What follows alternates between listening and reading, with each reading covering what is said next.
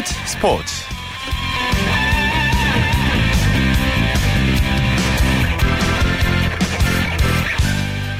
여러분 안녕하십니까? 일요일 스포츠 스포츠 아나운서 오승원입니다.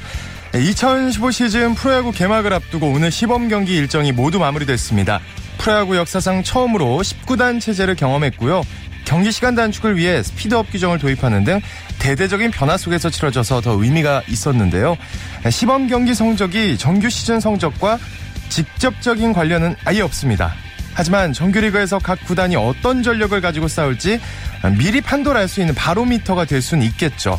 네, 잠시 후 야구 전문 기자와 함께 프로야구 시범 경기를 총 결산해 보도록 하겠습니다. 네, 먼저 시범 경기 열기부터 느껴봅니다. 오센의 윤세호 기자와 함께합니다. 안녕하세요. 네, 안녕하세요. 네, 넥센이 오늘 그래도 좀 감격스러울 것 같아요. 창단 후에 처음으로 시범 경기에서 1위를 차지했잖아요. 네, 넥센이 팀 창단 후 처음으로 2008년 어, 이후 처음이죠. 시범 경기를 1위로 마무리를 했습니다. 오늘 문학구장에서 SK와 맞붙었는데요. 네. 어, 양 팀이 투수전 끝에 1대1 동점으로 경기를 마무리했어요. 어, 이로써 넥센은 시범 경기 전적 6승 2무 3패를 기록했고요. 네, 음. 처음으로 시범 경기 1위에 성공을 했습니다. 네, 오늘 넥센 선발인 베네켄 선수가 아주 관록을 보여줬죠.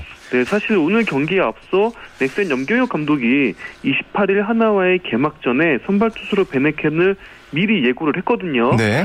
밴헤켄 선수가 뭐 마치 이에 화답을 하듯이 오늘 5와 3분의 1이닝 무실점으로 네, 호투를 보여줬습니다. 음. 사사구는 없었고요.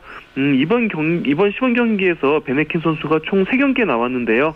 단 한 점도 내주지 않으면서 지난해 리그 20승 투수다운 그런 면모를 다시 한번 보여줬습니다. 그렇군요. LG와 서울의 경기 라이벌전답게 아주 치열했죠. 네, 어제 이어 오늘도 잠실 라이벌전이 정말 접전이었는데요. 오늘은 LG가 두산에 10대 7로 난타전 끝에 승리를 했습니다. 네. 2년차 신예 내야수 양석환 선수가 어, 3점 홈런을 터뜨리면서 7대7 동점을 만들었고요. 음. 이후에 LG는 오지환, 문선재 그리고 최은성 선수의 적시타로 10점을 뽑아서 승부를 마무리했습니다. 네, NC와 롯데와의 경기는 어떻게 됐나요? 네, NC는 사직구장에서 롯데와 맞붙었는데요. 3대2로 승리를 했습니다. 선발 투수 에릭 해커가 5이닝 1실점으로 호투했고요. 외국인 타자 에릭 테임즈는 8회 초에 승부의 세기를 박는 3점 홈런을 터뜨렸습니다. 네. 기아는 수원 원정 경기에서 KT를 이겼네요. 네, 어제도 기아가 극적으로 역전승을 했는데 예. 오늘도 KT의 8대 2로 승리를 했습니다. 어, 기아가 2연승으로 시범 경기를 마무리하게 됐는데요. 선발 투수인 필립 험버 선수가 3이닝 무실점을 했고요. 또 주장인 이범호 선수는 3회 초에 3점 홈런을 터뜨리면서 팀 승리에 공헌을 했습니다. 네, 오늘 시범 마, 시범 경기 마지막 경기에서 윤성민 선수가 등판을 했는데 어땠나요? 네, 험버 선수의 뒤를 이어서 윤성민 선수가 마운드에 올랐는데요. 3이닝을 소화했고요. 어, 하지만 KT 앤디 마르테 선수에게 솔로풀로 허용하긴 했습니다. 음, 윤성민 선수는 시범 경기 기간 동안 총 3경기에 나왔고요. 네. 어, 총 6이닝을 소화하면서 3실점 1자책점을 기록을 했습니다. 평균 자책점은 1.50인데 음, 그래도 오랜만에 한국에 돌아와가지고 곧바로 경기를 치른 거에 비하면은 좋은 컨디션을 보여줬다고 할 수 있을 것 같습니다. 그렇군요. 또 하나는 시범 경기 기간 내내 좀 성적이 좋지 않은데 삼성과의 경기 최종자에서 이겼네요. 네, 하나가 6연패에서 탈출하면서 그래도 좀 기분 좋게 시범 경기를 마무리했는데요. 네. 8회 초 어, 주현상 선수의 적시 3루타로 2대1로 삼성을 꺾었습니다. 음. 음, 투수진이 일단 굉장히 좋았는데요. 오늘 선발 투수인 유먼 선수가 5와 3분의 1이닝 1실점을 했고요. 유먼 선수 뒤에 나온 권혁, 송범, 선수, 윤규진 선수 모두 무실점으로 마운드를 잘 지켜줬습니다. 그렇군요. 자, 이제 오늘로서 시범 경기를 통한 탐색전이 이제 끝났는데 이번 시범 경기 어떻게 평가할 수 있을까요? 음, 앞서 탐색점인이라고 말씀하셨는데 네. 정말 그대로 탐색전처럼 운용을 했습니다. 예. 모든 팀들이 승부보다는 어, 선수단 점검에 초점을 맞췄는데요. 음. 그만큼 각 팀들이 정말 신예 선수들, 루키급 선수들을 후회 없이 시험을 했습니다. 어. 그러면서 역시 시범 경기 순위를 그대로 정규 시즌 순위라고 바라보기엔 무리가 따를 것 같고요. 예. 일단 뭐 표본도 12경기, 13경기로 적기 때문에 앞으로 뭐 정규 시즌이 열리, 열리는데 그 결과가 시범 경기와는 상당히 다를 것 같습니다. 어, 한 시즌 성적을 잡을 아주 중요한 작업 중에 하나가 바로 용병 농사라고도 할 수 있는데 어, 외국인 선수들의 활약은 어땠나요? 네, 새로운 얼굴들을 더 주목해서 봐야 될 것 같은데요. 넥센의 자완 외국인 투수인 라이언 피어벤 선수가 시범 경기 기간 동안 2승을 올렸고 평균 자책점도 1.50으로 굉장히 잘했어요. 네. 어, 총 12, 12이닝을 소화하면서 볼넷이 하나밖에 없었는데요. 음. 그 정도로 정교한 제구력을 기대해봐도 될 것 같고요. 어, 또 롯데 레일리 선수와 아두시 선수는 음, 사실 그렇게 기대가 크지 않았는데 시범경기에서 네. 굉장히 좋은 모습을 보여줬습니다. 음. 롯데가 지금 좀 하위권 전력으로 분류가 되고 있는데 이 두 선수가 시범경기 모습을 정규 시즌에서 이어간다면 어. 롯데가 반전을 일으킬 수 있을 것 같고요. 예. SK 켈리 선수, 삼성의 피가로 선수도 모두 좋은 모습을 보여줬습니다. 그렇군요. 또 이번 시범 경기에서 기대를 모은 선수들이 있었잖아요. 네, 음, 주목해봐야 될 게 지난해 잘했던 외국인 선수가 시범 경기에서도 지금 계속 잘하고 있거든요. 네. 일단 타자에서는 삼 성의 나바로 선수가 타율 3할 7푼 5리로 시범 경기 타율 1위를 기록을 했어요. 음. 네, 이 선수 홈런까지도 지금 많이 치면서 어, 리그 최고의 이루수로 자, 자리하고 있는데 올해도 나바로 선수의 더 뛰어난 활약을 기대해봐도 될 것 같고요. 네. 투수 쪽에서는 아까 말씀드렸는데 베네켄 선수가 평균 자책점 제로로 지금 음, 리그 시범 경기 평균 자책점 1위에 올라 있습니다. 음. 지난해 20승을 올린 밴헤켄 선수인데 올해 경기 수가 더 많아졌잖아요. 네. 네 그리고 또 넥센의 타력을 생각하면은 20승 그 이상을 기록할 수 있을 것 같습니다. 그 렇군요. 자 이번에는 해외에서 뛰고 있는 우리 선수들 얘기를 좀 해볼게요. 강정호 선수도 그렇고 류현진 선수도 그렇고 부상 때문에 계속 결장할 것 같은데 어떻게 보시나요? 네 일단 강정호 선수는 피츠버그 클린트 허들 감독이 어, 강정호 선수의 페이스가 좀 떨어진 것을 강조를 하면서 네. 일단 이 페이스를 좀 회복시키기 위해서 두 경기 연속 출장시키지 않을 거라고 했고요. 음. 류현진 선수는 음, 일단 주사를 맞았는데 우리 시간으로 다음 주 화요일부터는 다시 공을 던질 것 같습니다. 네. 네, 큰 걱정은 하지 않아도 될 것 같고 추신수 선수도 삼두근 통증으로 지금 수비에서 제외가 됐어요. 음. 하지만 그렇게 큰 부상은 아니기 때문에 지명 타자로는 계속 출장할 것 같습니다. 네. 자, 이제 시범 경기가 끝났고 정규 시즌 이제 시작되기 전인데 더 바빠지시겠네요? 네, 이제부터 진짜 시작을 하는 거죠, 뭐. 네. 오늘 소식 여기까지 듣겠습니다. 고맙습니다. 네, 감사합니다. 지금까지 프로야구 시범 경기를 비롯한 국내외 야구 소식 오센의 윤세호 기자와 함께했습니다. 자, 이어서 국내외 축구 소식 살펴봅니다. 중앙일보의 박린 기자와 함께합니다. 안녕하세요. 네, 안녕하세요. 네, 오늘 K리그 클래식 3경기와 K리그 챌린지 2경기가 열렸는데, 어, 클래식에서 포항과 서울의 경기, 축구 전쟁이라고 불릴 정도로 화제를 모았는데 어떻게 됐나요? 네, 포항이 오늘 홈에서 서울을 2대1로 꺾고 개막 후 네. 2승 1패를 기록했는데요. 어, 지난 8일 수원전에서 새끼 발가락을 다쳐서 3주 그 진단을 받았던 포항 김승대 선수가 어, 부상을 딛고 빠른 스피드로 전반 31분과 어, 후반 11분에 두 골을 터뜨리면서 승리를 이끌었습니다. 네. 어, 반면에 후반 41분에 윤유태 선수가 한 골을 많이 한데 그친 서울은 그 3연패 늪에 빠졌습니다. 아, 자 포항의 황선홍 감독이 경기 후 인터뷰에서 10년 묵은 체증이 내려간 느낌이다 이렇게 얘기했는데 무슨 의미가 있을까요? 네, 그 황선홍 감독 이끄는 포항이 그 지난해 고비마다 최용수 감독의 서울에 발목을 잡혔는데요. 네. 그 포항은 지난해 챔피언스리그 8강과 FA컵 16강에서 서울의 연이어 승부차기 끝에 패했고요. 어, 또 포항은 시즌 막판까지 리그 3위를 달리다가 그 최종전에서 서울에 3위를 내줘서 올 시즌 음. 그 챔피언스리그 진출도 좌절됐습니다. 그 경기 후에 황선홍 감독은 그 다음에는 더 많은 골을 넣겠다면서 그 서력은 아직 끝나지 않았다는 뜻을 내비쳤습니다. 아 길게 가겠는데요. 네, 수원은 네. 성남을 물레치고 시즌 2연승을 거뒀네요. 네, 수원이 오늘 탄천 원정에서 성남을 3대1로 꺾었는데요. 수원은 염기훈 선수가 두 골, 카이오 선수가 한 골을 넣어서 그 2연승을 달렸고요. 반면에 성남은 어, 개막 후 1무 2패에 그쳤습니다. 음, 염기훈 선수, 어, 염긱스다, 또 왼발의 달인이다 이런 별명이 있는데 정말 대활약을 했죠. 아, 네, 맞습니다. 그 염기훈 선수는 전반 추가 시간에 그 페널티 박스 바깥에서 왼발 프리킥 선제골을 터뜨렸고요. 네. 그 후반 5분에도 정대세 크로스를 받아서 그 왼발로 그 추가골을 뽑아냈는데요.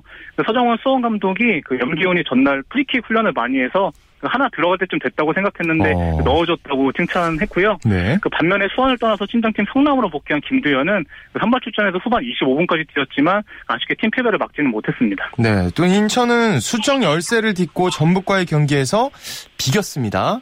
네, 지난해 우승팀 전북이 그 인천에서 그 인천과 득점 없이 비겼는데요. 네. 인천은 후반 25분에 고난규가 경고 누적으로 퇴장당했지만 그 전북이 수적 우세를 살리지는 못했습니다. 음. 그 2승 1무를 기록한 전북은 그 울산, 광주와 승점 7점으로 동률을 이뤘지만 골득실과 다득점에 뒤진 3위를 기록했습니다. 또 그 게임에서 기대를 모았던 게 이동국 선수와 에두의 호흡이었잖아요. 어땠나요? 네, 그 이동국과 에두 선수의 공전은 그 아직 미완성 단계인데요. 어. 그 최강희 전북 감독이 그 지난주 아시아 챔피언스리 경기에 선발 출전시킨 이동국 대신에 에두를 선발로 내세웠고요. 그 후반 10분에 이동국을 교체 투입해서 이동국과 에두 투톱이 가동됐는데요. 네. 그두 선수는 그 활발한 움직임을 보였지만 아쉽게 그 인천의 두터운 수비벽을 뚫지는 못했고요. 음. 앞으로 시간이 지나봐야 그 강력한 그 원투펀치 공, 공존도 이뤄질 것으로 보입니다. 네. 자, 이번에는 K리그 챌린지 소식을 살펴볼게요. 고양이 충주를 꺾고 K리그 챌린지 1라운드에서 승리를 했네요. 네, 고양이 오늘 충주와 개막전에서 1대0 승리를 거뒀는데요. 어, 고양이 윤석희 선수가 전반 7분에 오른발 슛으로 결승골을 터뜨려서 팀의 시즌 첫 승을 안겼습니다. 네, 경남과 안산과의 시즌 첫 경기는 어떻게 됐나요? 네, 경남이 오늘 창원에서 열린 안산 경찰청과 경기에서 그 0대 0으로 비겼는데요. 네. 올 시즌 경남 새 지휘봉을 잡은 박성화 감독과 그 이흥실 안산 신임 감독이 그 데뷔전에서 나란히 승점 1점씩을 나눠 가졌습니다. 네. 자, 이번에는 해외에서 뛰고 있는 우리 선수들 소식을 살펴볼게요. 프리미어리그 스완지 시티의 기둥 기성용 선수 아스톤 빌라와의 경기에서 풀타임을 소화하면서 활약을 했죠. 아, 네, 말씀하신 대로 기둥 같은 역할을 예. 해줬는데요. 그 미드필더 기성용 선수가 오늘 애스턴 빌라와 원정 30라운드에서 그 풀타임을 소화하면서 1대0 승리에 그 힘을 보탰는데요. 음. 어, 기성용은 패스 성공률 91.8%를 기록하면서 어, 중원에서 팀을 진두지휘했고요. 어, 수원지시티는 그 1대0으로 승리해서 그 8위로 한 계단 올라섰고요. 네. 경기 후에 영국 스카이 스포츠는 어, 기성용 선수에게 어, 팀내 최고 평점인 7점을 부여했습니다. 어, 자, 또 독일 분데스리가 레버쿠젠에서 뛰고 있는 우리 손흥민 선수 전반전만 소화했는데 컨디션이 좀 떨어진 건가요? 네, 그 레버쿠젠 공격수 손흥민 선수가 오늘 샬케와 원정 26라운드에서 그 선발 출전해서 전반 45분만 뛰었는데요. 네. 그 최근 유럽 챔피언스리그까지 그 빡빡한 일정을 소화한 손흥민 선수는 음. 그 다소 무거운 움직임을 보여서 그 후반 시작과 함께 교체 아웃됐고요. 네. 그 아무래도 감독이 그 체력 안배 차원에서 교체 아웃 시킨 것으로 보이는데 음. 팀은 그 1대 0으로 승리해서 4연승을 달리면서 3위로 올라섰습니다. 그렇군요. 또 반가운 소식이 들어와 있습니다. 독일 분데스리가 아우크스부르크의 지동원 선수 이적 후에 가장 활기 넘치는 경기를 보여줬다면서요? 네, 그 최근 축구 대표팀에도 오랜만에 받아텐 그 아우크스부르크의 그 지동원 선수가 오늘 프라이부르크와 원정 26라운드에 선발 출전했는데요. 네. 그 겨울 이적 시장에서 도르트문트에서 그 아우크스부르크로 이적한 지동원 선수는 그 최근 아홉, 아홉 경기째 계속 뛰고 있고요. 네. 오늘은 최전방 공격수가 아닌 공격형 미드필더로 나서서 음. 그 활발한 움직임을 보여줬지만 아쉽게 공격 포인트를 기록하지 못했습니다. 음. 공교롭게도 팀은 지동원 선수가 빠진 뒤에 두 골을 내주고 0대2로 졌고요. 그 지동원 선수를 비롯해서 기성용과 손흥민 유럽파는 이번 달 국내 A매치 2연전 앞두고 그 귀국길에 오릅니다. 그렇군요. 반가운 손님들이 귀국하네요. 오늘 소식 여기까지 듣겠습니다. 고맙습니다. 네, 감사합니다. 네, 축구 소식 중앙일보의 박린 기자와 살펴봤습니다. 쳤다 하면 홈런이고 슛 골이고 각본 없는 한편의 드라마 그것이 바로 그것이 바로 손에 잡힌 우승 트로피 목에 걸린 그 배달 너와 내가 하나 되는 그것이 바로 그것이 바로 그것이 바로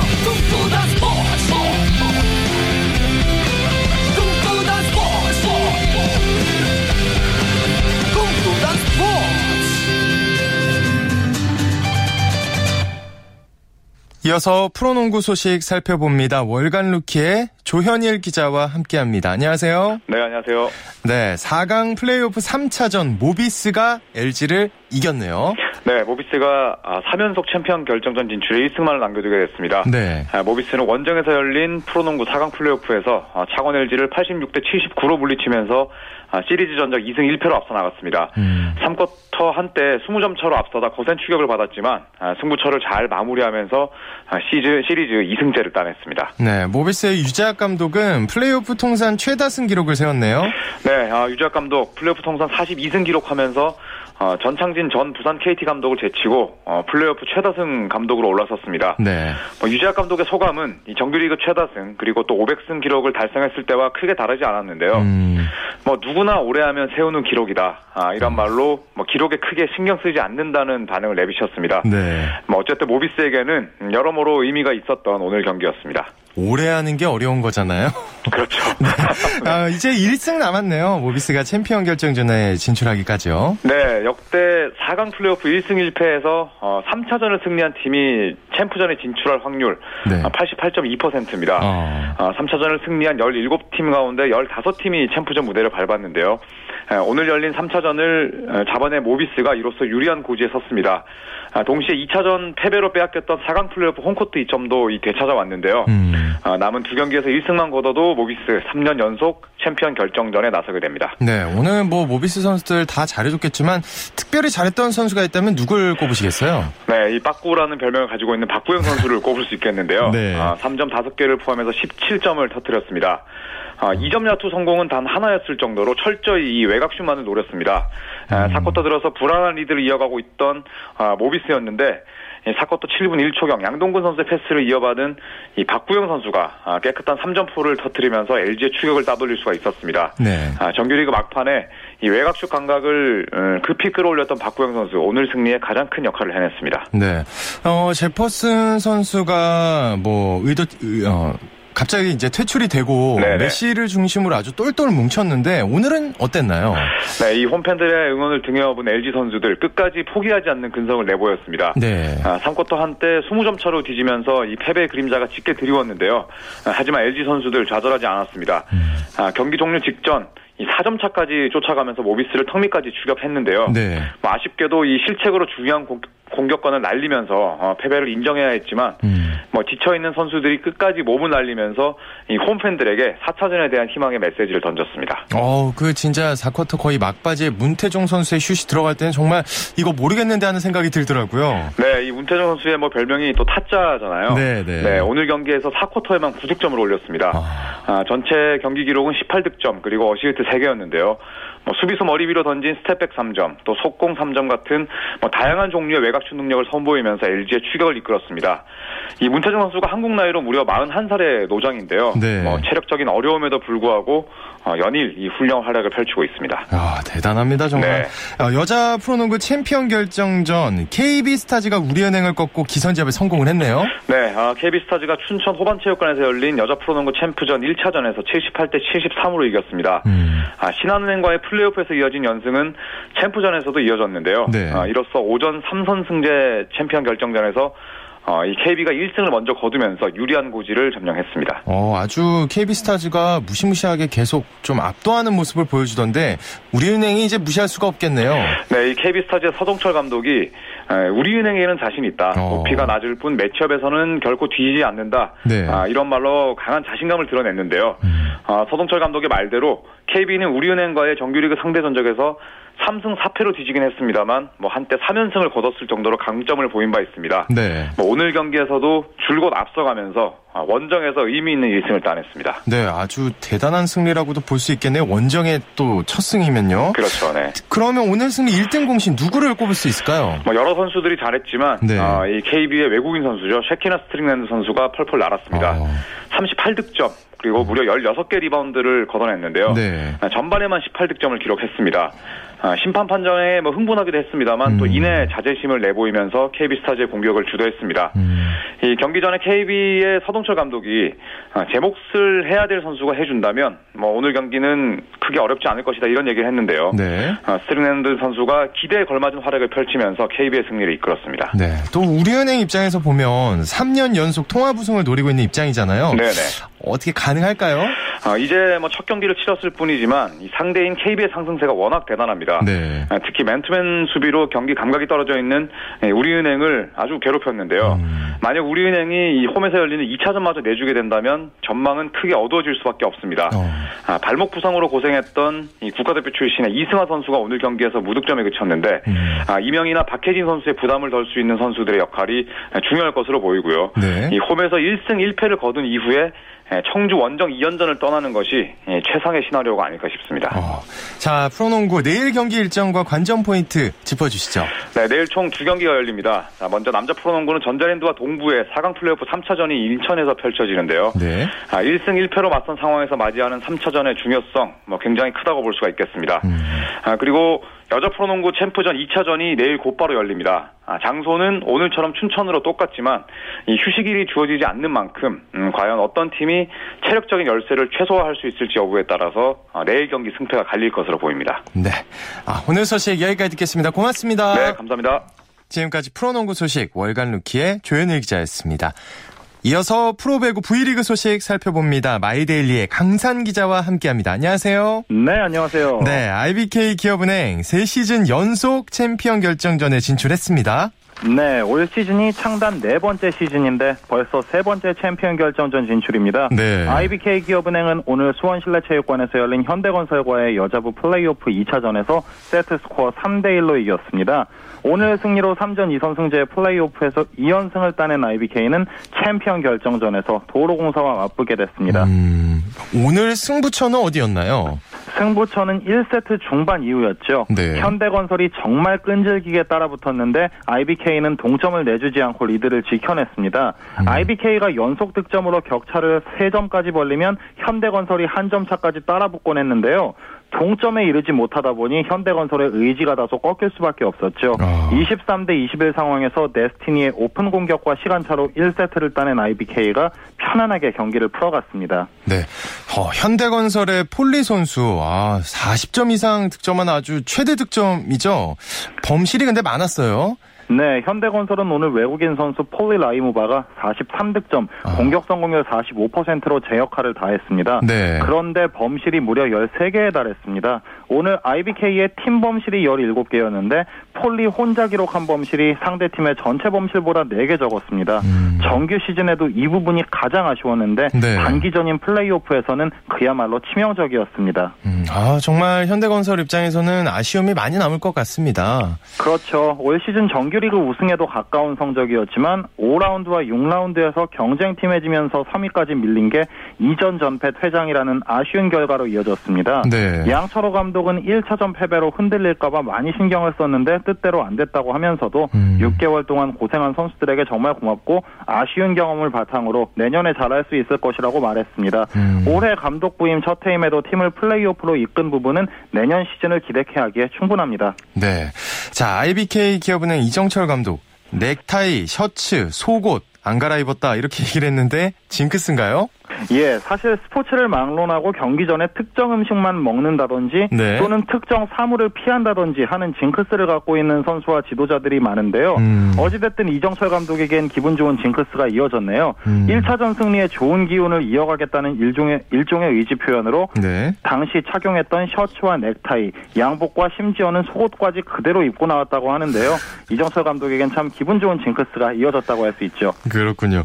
그런 징크스 말고요. 그 IBK 기업은행이 3시즌 연속 챔피언 결정전에 진출한 비결이 있다면 또 어떤 게 있을까요? 예, 역시 타협하지 않는 이정철 감독의 훈련 방식이 있습니다. 네. 혹독하게 선수들을 선수들을 훈련시키면서도 그 속에서 동기부여를 갖게 하는 이 감독의 리더십이 한몫했다고 볼 수 음. 있고요. 또 세계 정상급 공격수로 꼽히던 데스티니를 영입하고도 이른바 몰빵이 아닌 김희진과 박정아와의 삼각 편대를 제대로 활용한 부분이 좋은 결과로 이어졌다고 할 수 있는데요. 네. 이 토탈 배구가 과연 원맨 배구를 이길 수 있을지가 관심거리가 되겠죠. 네.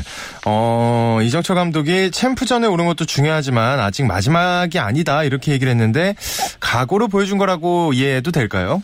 맞습니다. 이정철 음. 감독은 아직 끝난 게 아니다. 내일은 푹 쉬고 24일부터 훈련에 들어가겠다고 했습니다. 네. 닷새를 쉬게 돼서 훈련 시간도 충분히 벌었다는 점은 상당한 플러스 요인이 될 수 있는데요. 한 가지 더 IBK는 올해 정규리그에서 도로공사를 상대로 4승 2패로 우위를 점했습니다. 도로공사 선암원 감독도 IBK에서 상대 전적에 밀리지만 그걸 딛고 우승하면 더 값진 결과라면서 필승을 다짐했는데요. 네. 도로공사는 니콜의 화력과 베테랑 세터 이호이의 토스워크 그리고 문정원의 강력한 서브에 기대를 걸고 있습니다. 데스티니와 박정아, 김희진의 삼각편대를 앞세운 IBK와 매우 치열한 승부가 예상됩니다. 네, 아주 흥미진진한 챔피언 결정전 기대하겠습니다. 오늘 소식 고맙습니다. 고맙습니다. 지금까지 배구 소식 마이데일리의 강산 기자와 함께했습니다.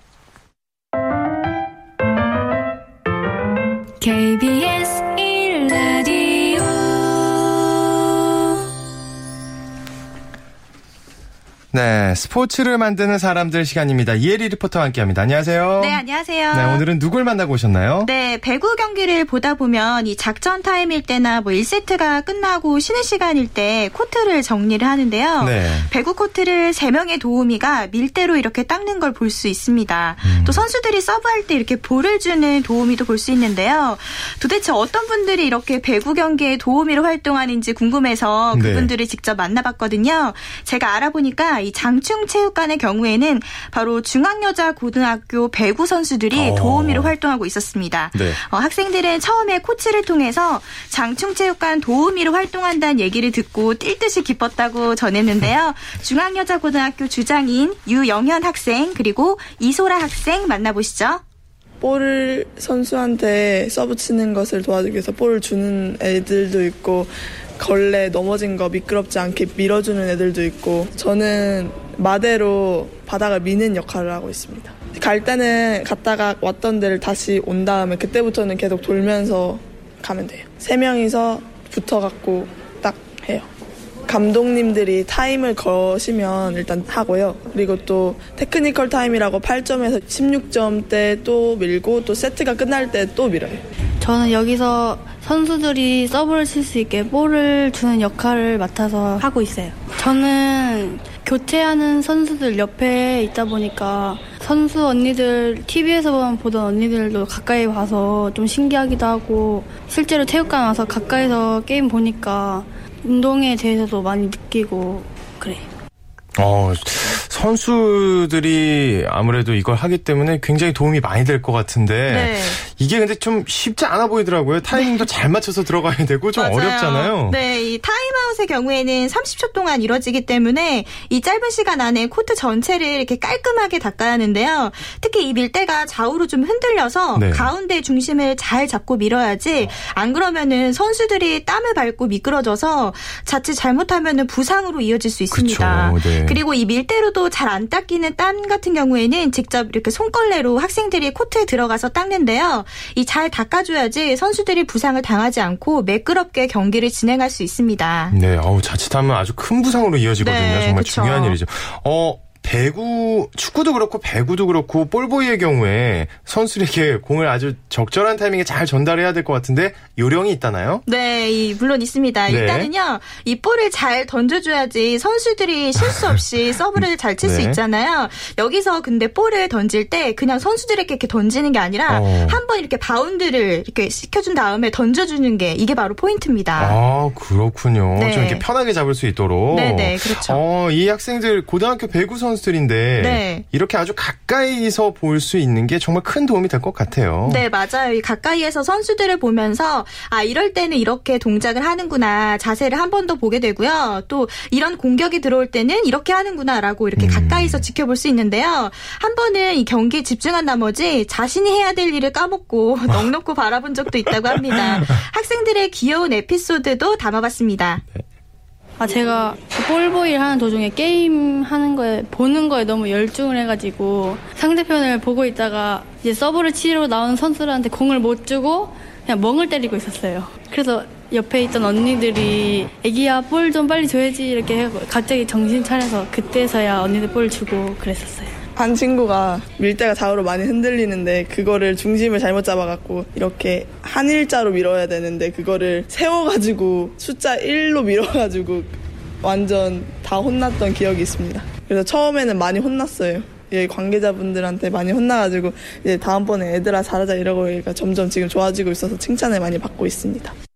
어, 목소리만 들어도 아주 친구들 장난기도 많고 앳되고 네. 또 귀엽네요. 맞아요, 귀여워요. 네. 근데 어 어쨌든 뭐 배구 선수들이니까 실제 경기를 보는 것만으로도 아주 큰 도움이 될 것 같은데 아주 설렐 것 같아요. 막상 네, 보면. 맞아요. 네. 이 학생들은요 이렇게 공을 던져주고 또 이렇게 밀대를 밀 때마다 아, 선수 언니들이 자신을 한 번 더 봐줄까 하는 이런 음, 기대감도 든다고 합니다. 네. 뭐 그렇다고 이렇게 경기만 지켜보는 게 아니라 이제 자신들이 해야 될 일은 또 이제 책임감을 가지고 하고 있는데요. 특히나 선수들이 하는 걸 지켜보는 것만으로도 큰 도움이 되고 있어서 음. 앞으로 열리는 시합에서도 저, 좋은 성적이 나오지 않을까 하는 바람도 있었습니다. 음. 학생들의 각오 들어보시죠. 네, 저희가 응원하는 선수들이 이기거나 그리고 또 좋아하는 프로 언니들이 가까이 볼 수 있고 꿈을 키울 수 있어서 굉장히 보람되고 뜻깊습니다. 볼보이 역할도 열심히 남은 볼보이 열심히 하고 그 다음에 저 다니는 학교에서도 배구 열심히 해서 나중에 저 자리에 들어갈 수 있도록 노력하겠습니다. 제가 다니고 있는 고등학교 출신 언니들 보다 보면 공 줄 때 언니들이 한 번 더 봐줄까 괜히 기대도 되고 선배 언니들 보면 많이 설레요. 어, 이제 곧 있으면 저희도 시합이 다가와요. 이렇게 볼보이 하면서 저희도 운동 열심히 해야 되지만 언니들 하는 거 보고 많이 도움돼서 시합 때도 잘할 수 있었으면 좋겠어요. 네, 이런 학생들의 도움이 있기 때문에 이 배구 경기도 순조롭게 진행될 수 있는 건데요. 묵묵히 활동하는 모습 참 보기 좋고요. 또 학생들이 이런 배구 도우미가 나중에 좀 좋은 밑거름이 돼서 프로 무대에서도 선수로서 이 학생들을 꼭 만날 수 있었으면 좋겠습니다. 네, 정말 그랬으면 좋겠네요. 네. 오늘 이혜리 리포터 고생하셨습니다. 네, 고맙습니다. 스포츠를 만든 사람들 이혜리 리포터였습니다. 네, 한 주간 이슈가 됐던 스포츠계 소식을 취재 기자를 통해 정리해보는 주간 취재 수첩 시간입니다. 어, 한국 쇼트트랙은 지난주 모스크바에서 막을 내린 어, 2015 세계선수권 대회에서 여자 최민정이 종합 우승을 그리고 남자 박세영이 준우승을 차지하면서 이 종목 세계 최강다운 성적을 거뒀는데요. 그래서 오늘은 한국 동계 스포츠의 아이콘이 되다시피 한 쇼트트랙의 숨겨진 역사와 기념비적인 기록을 심층 분석해 보겠습니다. 스포츠 서울의 고진현 기자와 함께합니다. 안녕하세요. 안녕하세요. 고진현입니다. 네. 어, 세계 쇼트트랙의 역사 그리고 한국에서 첫 출발은 대략 언제쯤인가요? 예, 세계 쇼트트랙의 역사는 1976년에 비로소 어, 첫 세계 대회가 열렸을 정도로 일천합니다. 어, 한국에서는요, 1982년 10월로 기억이 됩니다. 어, 지금은 없어진 동대문 실내링크에서 일본 야마나시 대학교의 쇼트트랙 선수 4명이 한국에서 시범 경기를 펼치면서 쇼트트랙을 처음으로 소개해 줬습니다. 네. 국내 첫 경기는 1984년 12월에 역시 동대문 실내링크입니다. 여기서 음. 제1회 전국 인도어 쇼트트랙 대회가 열리면서 그 첫 출발을 알렸습니다. 어, 그러면은 첫 세계 대회 이후에 뭐 10년도 안 되는 시기에 한국에서 전국 대회가 열린 건데요. 그렇습니다. 쇼트트랙 초창기에도 한국이 잘했나요? 그렇지는 않습니다. 네. 역시 쇼트트랙에서 초창기에서는 1976년도 첫 세계 선수권부터 1989년까지 어, 한국이 세계 쇼트랙을 어, 세계 선수권대를 처음으로 정복한 데가 1990년 네덜란드 암스테르담 대회에서 남자 이호준 선수가 첫 우승을 했습니다. 이전까지 어, 캐나 남자는 캐나다 선수들이 7번 그리고 일본이 네 차례 우승을 차지했고요. 음. 여자는 캐나다가 다섯 번, 일본이 다섯 번을 차지했습니다. 즉 초창기에서는 캐나다와 일본 선수들이 네. 어, 이 종목에서 세계 최강의 실력을 달리고 있었습니다. 아니 지금으로서는 아주 상상하기도 어려운데 지금은 한국이 최고잖아요. 그렇습니다. 그럼 우리 한국 쇼트트랙 사상 어떻게 가장 내세울 수 있다 뭐 이런 대기록이 있다면 어떤 게 있을까요? 어, 전체적으로 따지고 보면 우리가 지난 소치 대회를 계기로 어, 올림픽 최다 금메달 그리고 올림픽 최다 메달의 어, 영광을 차지한 게 바로 쇼트트랙입니다. 네. 1992년 알베르빌 동계올림픽을 시작으로 2014년 소치 동계올림픽까지 7개 대회를 치르면서 쇼트트랙이 따낸 메달은 무려 42개의 메달입니다. 와. 그중 금메달만 21개였으니까 네. 쇼트트랙의 힘은 정말 대단하죠. 음, 한국이 그럼 어, 그렇게 world class로 도약하게 된 시기는 언제고 어떤 요인에 의해서였을까요? 어, 역시 이제 우리가 스포츠가 발전하기 위해 인프라가 구축이 돼야 됩니다. 어, 또 쇼트트랙이 이렇게 우리가 발전하게 된 가장 근본적인 계기는요. 네. 1985년도 태릉 선수촌 내 실내 수영장이 실내 빙상 경기장으로 개조가 되게 됩니다. 음. 그리고 동계 아시안 게임 샤포르 게임을 앞두고 이 쇼트트랙을 집중적으로 육성을 했거든요. 네. 그때부터 사실은 한국이 쇼트트랙의 강호로 발돋움할 수 있는 결정적인 계기가 음. 되는 겁니다.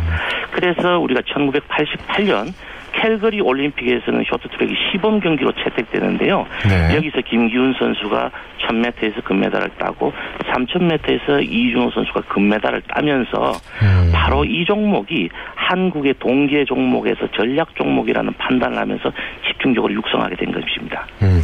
어, 동계올림픽을 보다 보면 요즘 들어 소치 때도 보면 한국인 지도자들이 세계에 굉장히 많이 나가 있는 것 같아요. 그렇습니다. 네, 굉장히 강점이라고 볼 수가 있겠죠. 어, 초, 초창기 우리가 이렇게 발전하게 된 가장 큰 원동력은 네. 어, 초창기 지도자들의 헌신적인 노력과 음. 어, 기술 개발, 전술 개발이 결정적인 배경이 되었습니다. 그래서 지금 세계 우리가 쇼트트랙 무대에서는 어, 선진국들까지도 우리 한국 어, 출신의 지도, 자 들을 지금 영입하고 있는 실정입니다. 네, 그렇게 되면서 우리가 가진 장비 기술이랄지 이런 것도 많이 좀 전달을 한다고 하는 것 같더라고요. 예, 사실은 이 장비가 상당히 중요합니다. 네. 왜 그러냐면 쇼트트랙은 111.12m 중에서 곡선이 53.41m입니다. 거의 반이 어, 음. 곡선이 차지하기 때문에 곡선에 최적화된 장비가 필요한 겁니다. 네. 그래서 우리가 본 블레이드 날이라고 그러죠. 네. 날이 이제 코너웍의 코너웍을 용이하도록 하기 위해서 안쪽으로 굽혀놓는 기술이 있습니다. 이걸 바로 음. bending이라고 하는데요. 그리고 스케이트 날도 날과 구두 사이 높이를 한 1, 한 보통 스케이트보다는 1cm에서 2cm 정도로 높이를 키우게 됩니다. 음. 그래야만 이 쇼트트랙 할 때 코너웍이 용이하게 되거든요. 네. 이런 장비 기술이 우리 한국에서는 가장 큰 또 하나의 강점을 갖고 있게 되는 겁니다. 네.